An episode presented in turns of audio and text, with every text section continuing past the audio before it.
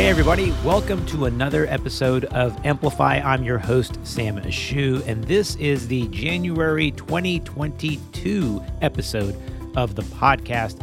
I'm still getting used to saying that. I thank you so much for being a listener. This month, we have an interview with Dr. Rachel Sullivan. She is the author of the Emergency Medicine Practice issue on acute joint pain. And if you haven't seen it, the Pediatric Emergency Medicine Practice issue this month is on neonatal jaundice. Both of them are published and available to you in the EB Medicine mobile app as well as online at ebmedicine.net. And while you're on the website, stop by our free open access blog, which includes information about cases and clinical pathways and a whole host of resources that are there and available to you for free at ebmedicine.net. And of course, if you're not a subscriber, it's a new year and a perfect time to find this valuable resource in your inbox to help you with your continuing medical education. So, Happy New Year, and here is Dr. Sullivan. Hi, I'm Dr. Rachel Sullivan. I'm assistant clinical professor at Mount Sinai School of Medicine and core academic faculty at Mount Sinai Hospital in Manhattan. Thank you so much for joining us on the podcast today. You are the author of the January 2022 issue of Emergency Medicine Practice titled Diagnosis and Management of Acute Joint Pain in the Emergency Department. So, first of all, thank you for being the author and writing that issue. And second, thank you for joining us on the podcast today. Why did you end up picking this topic to author?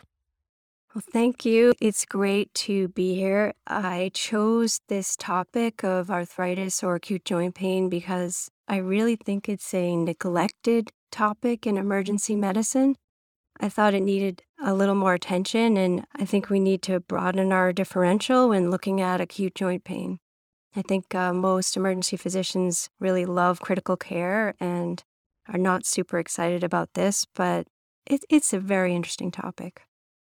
It is. And the breadth of information that is encompassed in acute joint pain is ridiculous. I was reading through this issue going, there is just a, a giant list of things that you have to consider when you're talking about acute joint pain. I'm 100% convinced I don't run through every single one of these in my brain uh, each time I see someone with acute joint pain. I was exceedingly surprised and very happy to read the issue as you brought up, when we're talking about the differential diagnosis for joint pain, is there an approach you recommend? Some easier way to try and summarize all of this in my mind or to categorize it as I'm approaching someone with acute joint pain?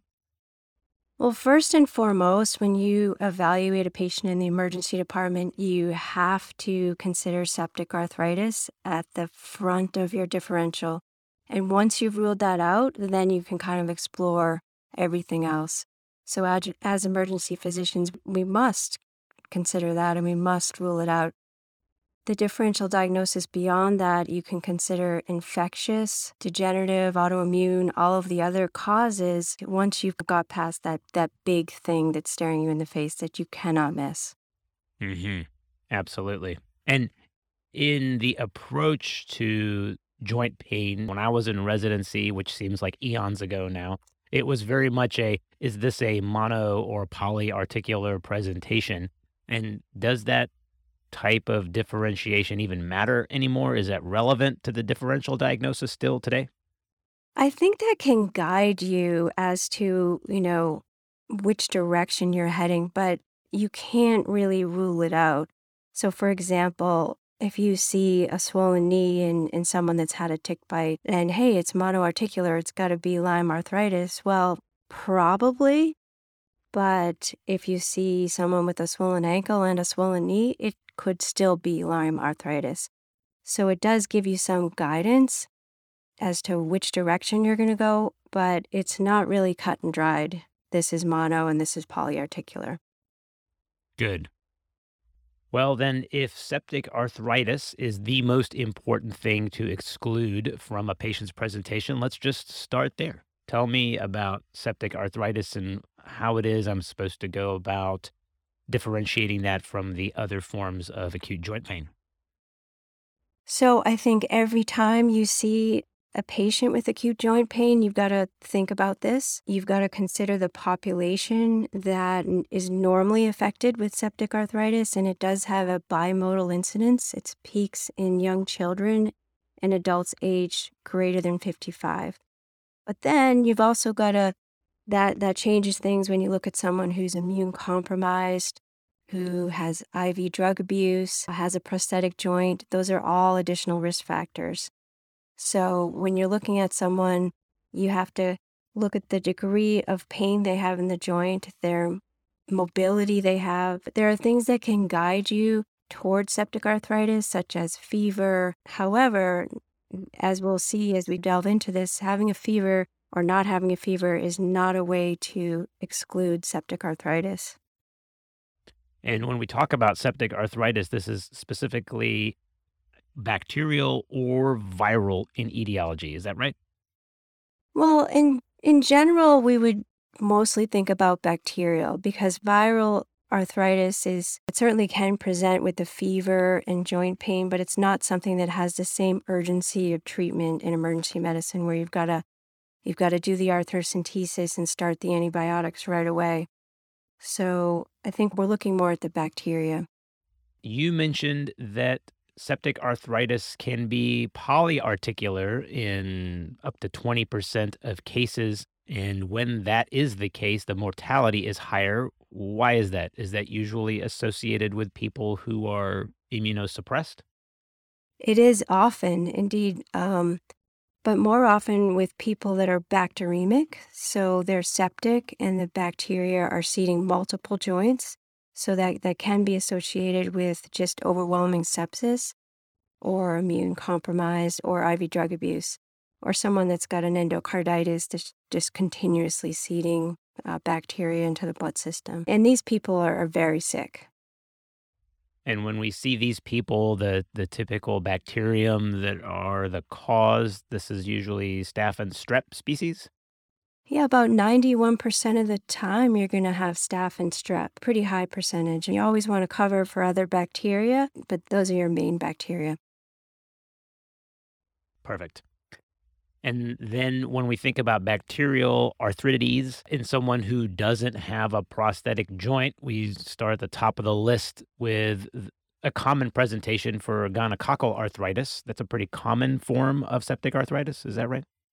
Yeah, it's actually very common, uh, particularly in your younger population. You're more likely to see that in a menstruating female or pregnant woman. This is more likely to be a polyarticular presentation, and pretty much all of these patients are going to have an infection. They may not have symptoms for it, but they're going to have a genitourinary system, rectum, or pharynx infection of gonococcus. So, when we're examining someone who is in this age population and is young and healthy, maybe even has a history of prior sexually transmitted infections, and they present to us with this acute joint pain, is there something clinically in my examination I can rely on? Or is it more just historically that I'm asking about uh, a history of prior sexually transmitted infections or genitourinary symptoms? What am I using to try and focus in on something like gonococcal um, arthritis? So I think these are your younger, less sick patients, and they may or may not have a rash. They may have papules on their palms of their soles and feet. They may have associated symptoms of an infection or symptoms of an STD, and they, they generally are polyarticular in presentation. So you can tap the joint if you have concern, if you've got one big swollen joint, but the money is really in getting your culture of your genital culture or your throat culture to and get a PCR. And if they've got a positive gonococcus and then they've got joint pain, you've made your diagnosis. So, in this setting, if we're getting a culture from a genitourinary area and they have the arthritis associated is it safe to make the assumption that's the underlying etiology and to go ahead and treat, or do you still recommend tapping that joint and getting some fluid for further culture?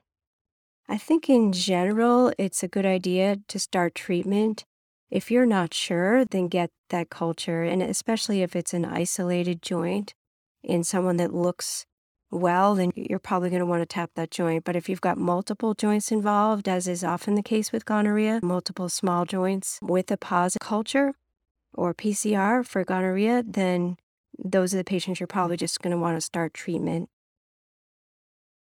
And Good. treatments with um, ceftriaxone for seven days. It's it's more intensive than just for the STD.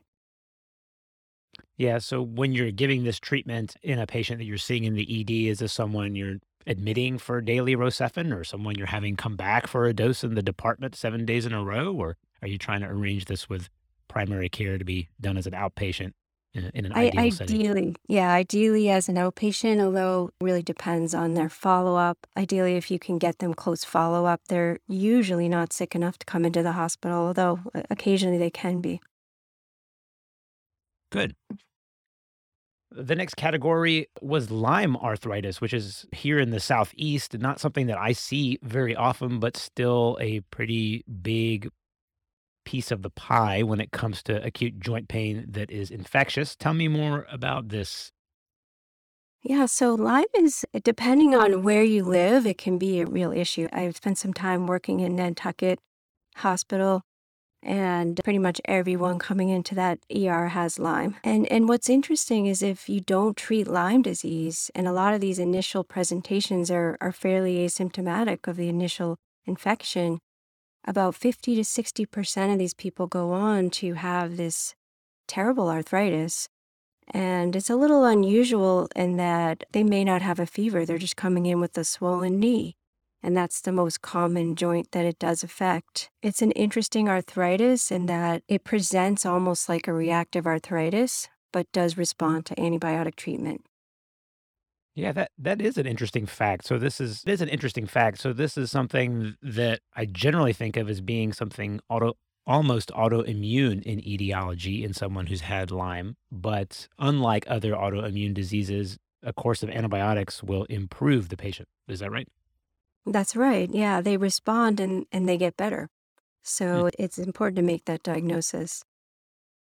And when we're seeing them in the ED, if they, let's say, for example, you're practicing in a place that doesn't have endemic Lyme disease, but you're treating a patient who has recently traveled to a location that does, are there requirements for there to be other manifestations? Do they have to have the rash? Do they have to have had a recent fever? Do they have to have a, a known tick bite or have just removed a tick off their body within the last few days in order to, to bring this to the top of my differential diagnosis? I think the key is the history of travel to where Lyme is endemic and this arthritis that you don't have a cause for. I think that you're you just need to think of it because it's not something that you would normally test for if you're if you don't live in a Lyme endemic area. So it's important to just have that in your differential. And you can also send just a blood test for Lyme. And if you've got IgM going on, then you've got active Lyme disease. So it's not something you want to start treatment for without a diagnosis. You want to send your serum test and consider doing an arthrocentesis to get a to get a, a better evaluation. All right, now that's a good point. So if we're sending titers and then sending fluid in real time in the emergency department, that information isn't coming back to me during that patient's ED stay. So in this case, treatment would be withheld until we get formal confirmation that this is actually what's going on.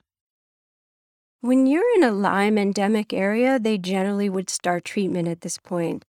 I think it really depends on the level of comfort of the practitioner in the diagnosis, if they've seen this a lot. I think if someone has a really great story, they had a tick bite, they had a rash, they had a fever, they never got treated for Lyme, and all of a sudden, a few months later, their knee's swollen up, I would not hesitate to start treating that patient right away. If you have more of a question in your mind, well, okay, this knee effusion, maybe it's just some osteoarthritis, but I'm considering Lyme those are the people that you want to have really close follow up and have them follow up and, and, and get some def, definite diagnosis.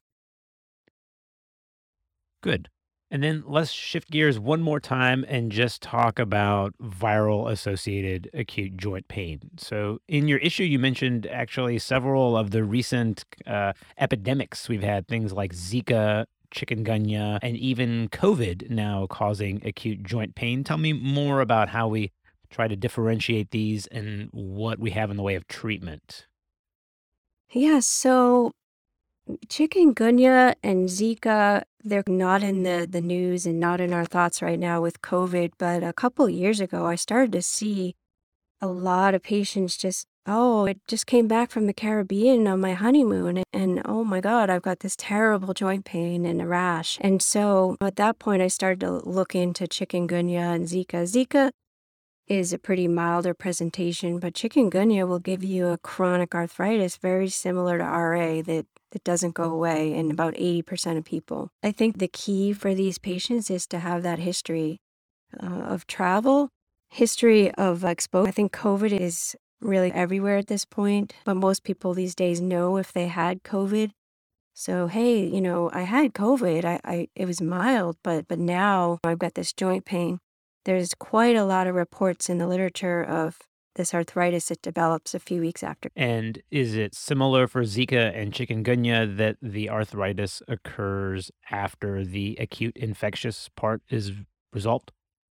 Yeah, so typically after you have your fever and your infection, then you're going to end up with the joint pain. So it's usually not part of the acute presentation, although you can get myalgias and arthralgias.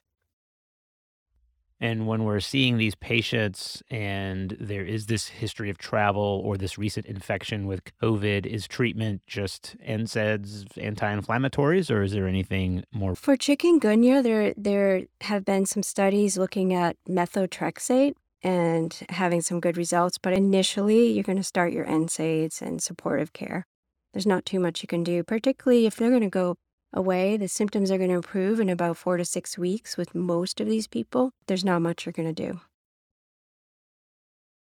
And I'm curious when we're entertaining this in our differential diagnosis, is this more a diagnosis of exclusion? Do you think it's necessary to tap the joint and prove that it's not septic arthritis if there's a reasonable history with travel or exposure? Yeah, most of the time, these are going to be your polyarticular presentations and not going to be that classic septic joint.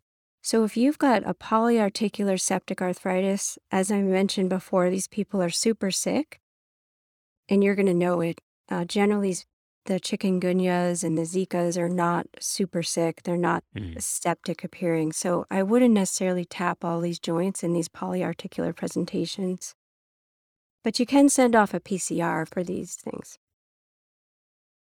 Good. Yeah, actually, there's a very helpful Venn diagram, figure one, in the issue that details the monoarticular versus the polyarticular arthritides and even three diagnoses that can present as either of those, uh, which I found very helpful. And so it's good to know that these viral etiologies can present with polyarticular arthritis, but the patient isn't as sick looking as opposed to someone who, like you mentioned before, has a, a septic polyarticular arthritis who's going to be septic and really quite ill appearing. That's a helpful clinical marker for what we might be dealing with. So if you're listening and you have access to the issue, I highly recommend you go take a look at it. It's on page three. Again, something you might want to clip and keep in your pocket, uh, a very helpful Venn diagram.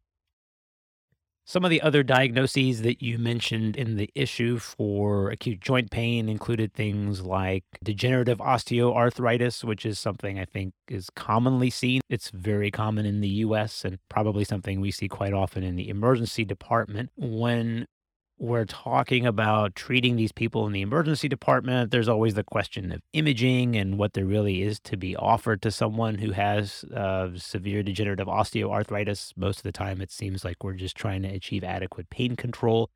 Is there really any role for acute imaging in these patients? Is that helpful? I don't think there's a huge role for acute imaging unless you've got a history of some trauma or you have concern for a pathologic fracture, or if they've had some kind of repetitive stress injury, maybe a stress fracture. A lot of these people come in with their knee pain and they want an x-ray and you know it's going to show some degenerative changes and, and we do we x-ray them a lot occasionally we get surprised by wow there's a little fracture there but it's pretty rare in degenerative osteoarthritis plain x-rays are, are really not that helpful in fact the degree of, of change we see on the x-ray doesn't always correlate with clinically how they present either Hmm. And these are the the class of patients who classically have pain that's going to worsen with uh, activity and get better with just simple rest and, and non weight bearing. Is that right? yes that's right exactly And that's uh, one of the helpful clinical characteristics to differentiate this entity from something like autoimmune arthritis. So those patients present with pain that's typically worse when they first get up in the morning. Is that right? Yeah, yeah, the classic morning stiffness is typical of, I could go through a, a huge list of autoimmune disorders, but most of them have in common that you wake up with this morning stiffness, the joint pain, and, and with activity, it's going to get better. So that's a key uh, feature in, in the history. And I'm assuming when you're talking to these people, you're trying to elicit whether or not they have a history of any known autoimmune diseases, the psoriasis, ankylosing spondylitis, lupus, sarcoidosis, any of those kinds of diseases that might predispose them to having this arthritis. Yeah, now one thing to keep in mind these patients with the autoimmune types of arthritis are also predisposed to having septic arthritis for several reasons. A lot of them are on immune suppressives, and also the changes to their joints from their disease will predispose them to getting a bacterial infection as well. So just keep that in mind as well. Hmm. Well, that throws a wrench into all this, doesn't it?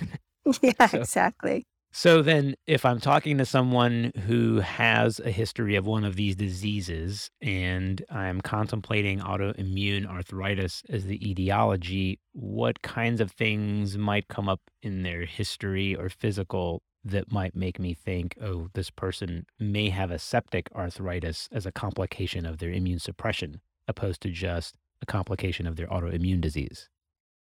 Well, I think your history is really important. If they say, okay, I'm having a flare and I need pain relief, that's pretty straightforward. But if they say, this particular joint right here, I've never felt this before, and that is exquisitely tender to the touch, your physical and your history are really key because, especially in those immune compromised patients, the presence of a fever or a white count or a sed rate is not going to help you.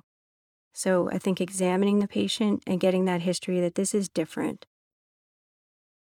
Good. That's very helpful. And then I think before we get to the typical ED evaluation and treatment, let's just touch on another common disease we see. Those are the crystal deposition arthritides, things like gout and, and pseudo gout. What kinds of things are we looking to elicit in a history from a patient to try and point us in the direction of these diseases? So, gout is fairly common. About 2.7% of the US population has it. There's certain risk factors for gout, such as obesity, hypertension, diabetes, thiazide, diuretic use. Your classic story is your overweight patient who had some cheese and some wine and woke up with some joint pain in his great toe. That's your classic history. There's certain things that predispose you to it. I think if you're looking at someone and you're thinking it's gout, and you ask them a history and they have gout, you, and they said, Oh, yeah, I've had this for years and have it going on today. If you have someone that is presenting that you think is gout and this is their first presentation, these patients tend to have exquisitely tender joints and often have a low grade fever. And I think these are the ones that you want to consider an arthrocentesis in for that initial diagnosis. Yeah, interesting. You mentioned in the issue that one of the risk factors is exposure to radio contrast dye as well. Is that is that true? Yeah, yeah, yeah. If someone has had multiple radio contrast injections recently, apparently that can cause uric acid precipitation, which will give you an acute gouty attack. I haven't seen it, but that's what's in the literature. That's fascinating. What about this this mention that coffee has actually been shown to decrease the risk? So for people who have recurrent gout flares and on numerous medications, we could suggest they bulk up their Starbucks gift card and spend a little bit more time at the coffee shop? Absolutely. I mean, anytime there's an indication that coffee is helpful as an emergency physician, I have to bring that up. it's our sworn duty to exactly. drink more coffee. and um, chocolate. Um, chocolate. And chocolate, yes, chocolate has caffeine in it, by the way. So if it is the caffeine that is helpful, that it may not help your obesity and your diabetes, uh, but but it might help your gout. What about ultrasound? You mentioned there might be a role for ultrasound in people who have crystal deposition type arthritis. How is that going to play into my assessment here? Yeah, so there's this classic snowstorm thing that you can see when you're using the ultrasound in a gout patient. So I think that you can use this as a, an additional modality. I love ultrasound. It's something that we as emergency physicians are using more and more. And ultrasound guided arthrocentesis is a is a huge there isn't a lot of data yet on it but I think it's incredibly helpful. The ultrasound can help with gout. It can help show the presence of an effusion that's in a joint. Like I said, there's just there's so many useful things you can use the ultrasound for with acute joint pain. And is the presentation on ultrasound diagnostic enough to keep me from having to tap the joint or is it just something that adds a little bit extra weight when I'm considering this uh, crystal deposition arthritis in the diagnosis? I unfortunately don't think it's something you can use to exclude septic arthritis because just having uric acid crystals in there is not enough to say you don't have a septic joint because you can also have you can have gout and septic joint at the same time. Gotcha. But it, it certainly can help you say, hey, this does look like gout. So much like the autoimmune patient who has a sudden change in their arthritis and comes in telling me this is different from their normal baseline, I would be looking to elicit that same history from someone who has a history of, say, chronic gout and then comes in and says, no, this feels different. That should raise my suspicion that maybe this is the patient who has a history of gout, some crystal deposition, and now a septic arthritis.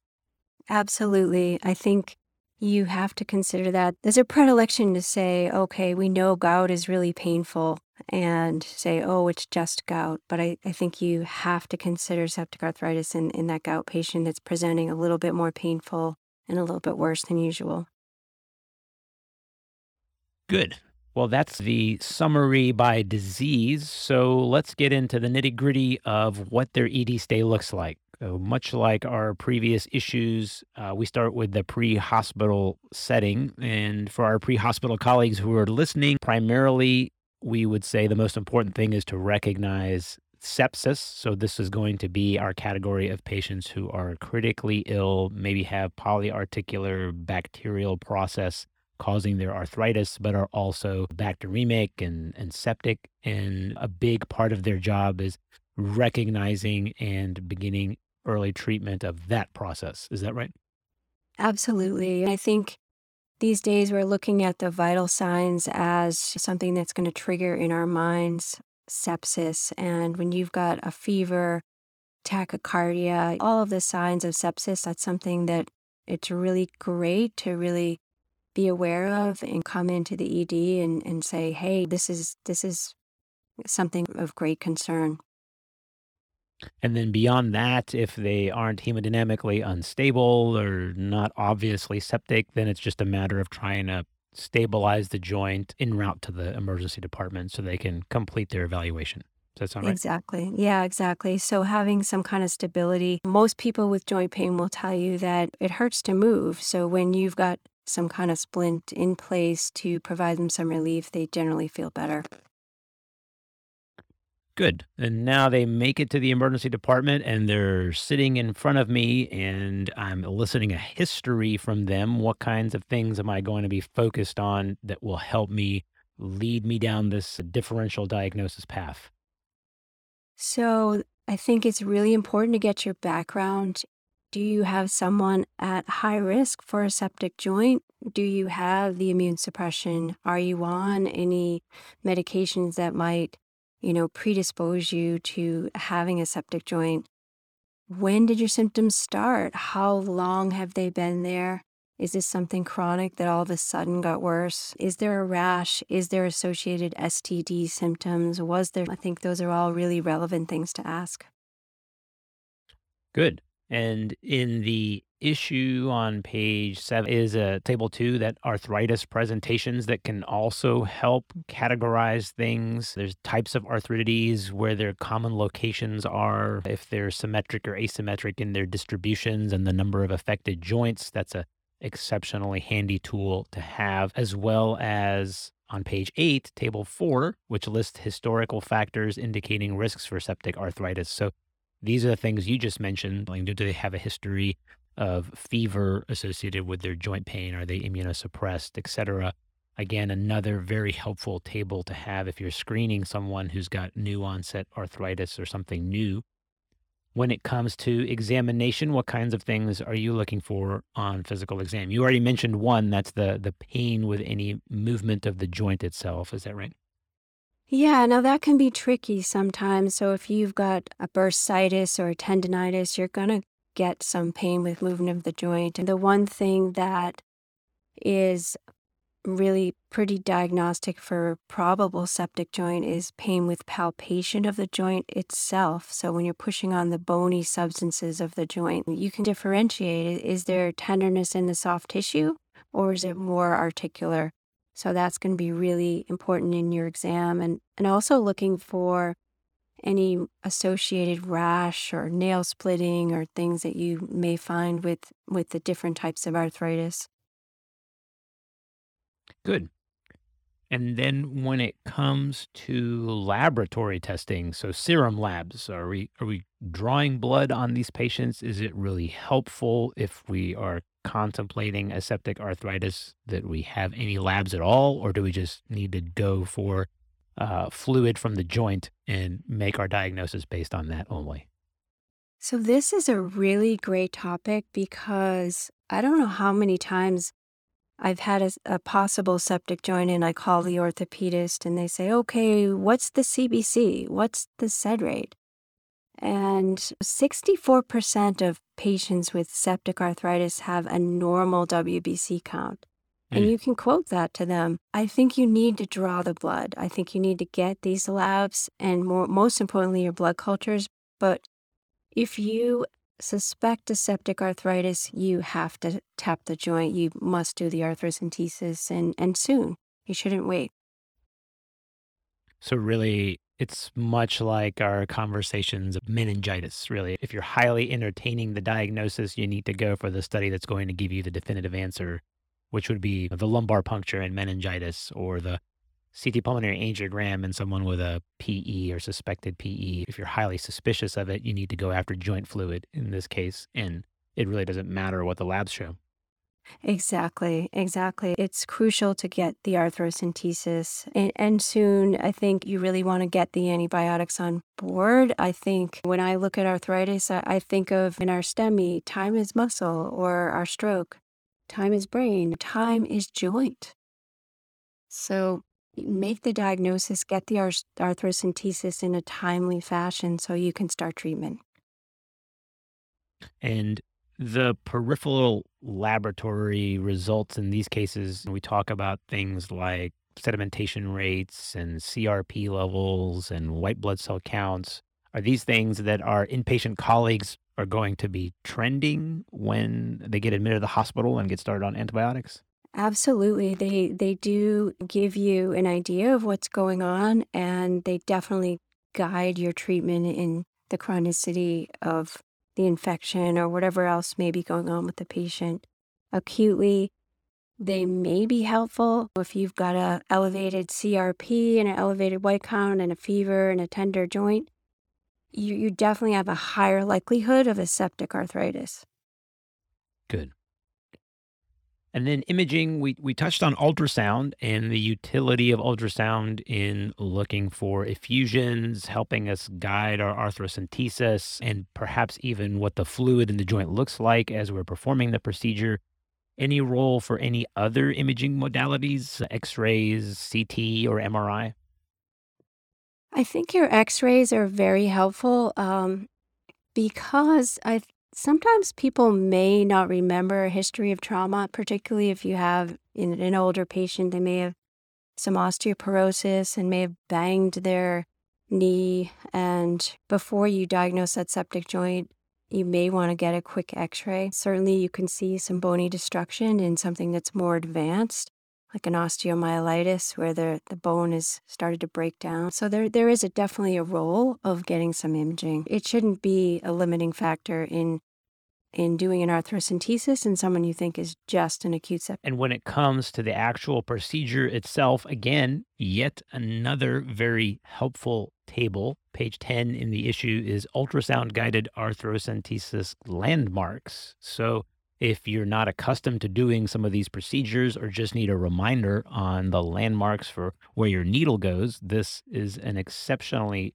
handy table that tells you your probe location and your landmarks on the physical exam for where your needle's supposed to go. So kudos to you for that as well. That's a very helpful table. When we're doing the arthrocentesis and we've collected fluid from the patient, what kinds of things are we going to then ask our lab to test for so we can try and make a diagnosis?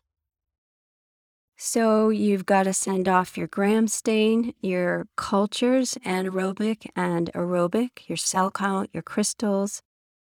Really important, I think, in this day and age of um, the population of patients we see, acid fast bacilli culture. I've actually recently seen a couple of tuberculosis infections in the joint, fungal culture. And if you can send off a lactate, that can be really helpful in your diagnosis. And this is a lactate level of the actual joint fluid. We're not talking Yes, a, a a peripheral serum lactate. Absolutely, of the joint fluid. Not all labs can do this. Hmm, good. And then, as far as treatment, if we have a high suspicion for a septic arthritis, are we waiting for these results to try and make the diagnosis before we start the antibiotics, or are we just going to go ahead and give them while we're waiting for results? Absolutely do not wait for results. Start those antibiotics as soon as you send it off. Excellent. Uh, and then a common presentation is uh, pain. So when it comes to trying to provide some kind of analgesia, what's the latest in recommendations for these patients? So, if you can relieve the pain with NSAIDs, that is ideal. I think that would be the first line therapy. If they can't tolerate NSAIDs, then Tylenol, acetaminophen is great. Depending on what you're treating, there's a role for systemic corticosteroids or oral steroids, particularly in gout. That's something you can use. And then, if, if you've truly got a septic joint, you're going to consider giving them some narcotics for pain relief. Good. And if we're dealing with one of the crystal deposition arthritides, is there any role for the urate lowering medications? Well, the teaching has always been that you should not give those acutely, since that may cause worsening of the acute disease. Although there's been some recent studies that show it really doesn't make a huge difference. There is a role for colchicine in uh, low dose uh, oral uh, regimen, starting with 1.2 milligram, followed by 0.6 milligrams every hour until pain relief or until you start having intolerable side effects. Good. That's good to know. And lastly, let's talk about some of the special populations. So, we have mentioned several of these as we've been talking through the differential diagnosis and the presentations, but let's focus in on our patients with uh, prosthetic joints. What kinds of things do we need to keep in mind for them? So they're at a much higher risk for septic arthritis than the general population, and this presents either early or late. So early is considered the first month after surgery, and late is after the first month. So they don't have your normal immune system in those joints to protect against infection.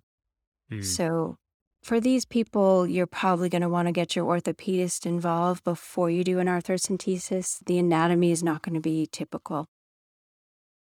You know, this actually brings me to a similar question. I'm envisioning a post op patient with a surgical wound that might have some erythema around it, and we're contemplating cellulitis versus a true joint infection. And there's always been this dogma that if you have someone who has overlying cellulitis, you shouldn't be putting a needle through it into a sterile space like the joint because you might seed it instead of actually assisting you in making a diagnosis. Is that scientifically sound, you think? Or is there evidence that may not be the case?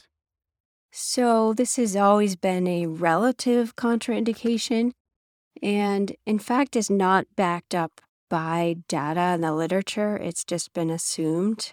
So, we're assuming that if you go through this tissue, you're going to put bacteria in. There, there's really no data about that. So, I think that if you are truly considering a septic joint, just go ahead. It's only a relative contraindication. The only true contraindication is don't go through an abscess Mm. to a joint. That would be bad. Don't put pus in the sterile joint. Got yeah. it. Ideally, if you can put your needle outside the field of the cellulitis and still get into the joint, that would be that would be better. Yeah. Good. And then with our patients with the prosthetic joints, you mentioned early consultation with our orthopedists before performing any kind of arthrocentesis. So this is a, a procedure that our orthopedic colleagues would still perform to help in that diagnosis, or is the fluid analysis different if they have a prosthetic joint? Well, it is. They're going to have a lower threshold, a lower WBC count. And because you don't have the normal synovial fluid there, you're going to have less of a reaction. So, yeah, they're much more likely to treat at a lower WBC count in that fluid. Good. So heavily reliant on consultation with our orthopedic colleagues in that Yes. particular setting. Mhm.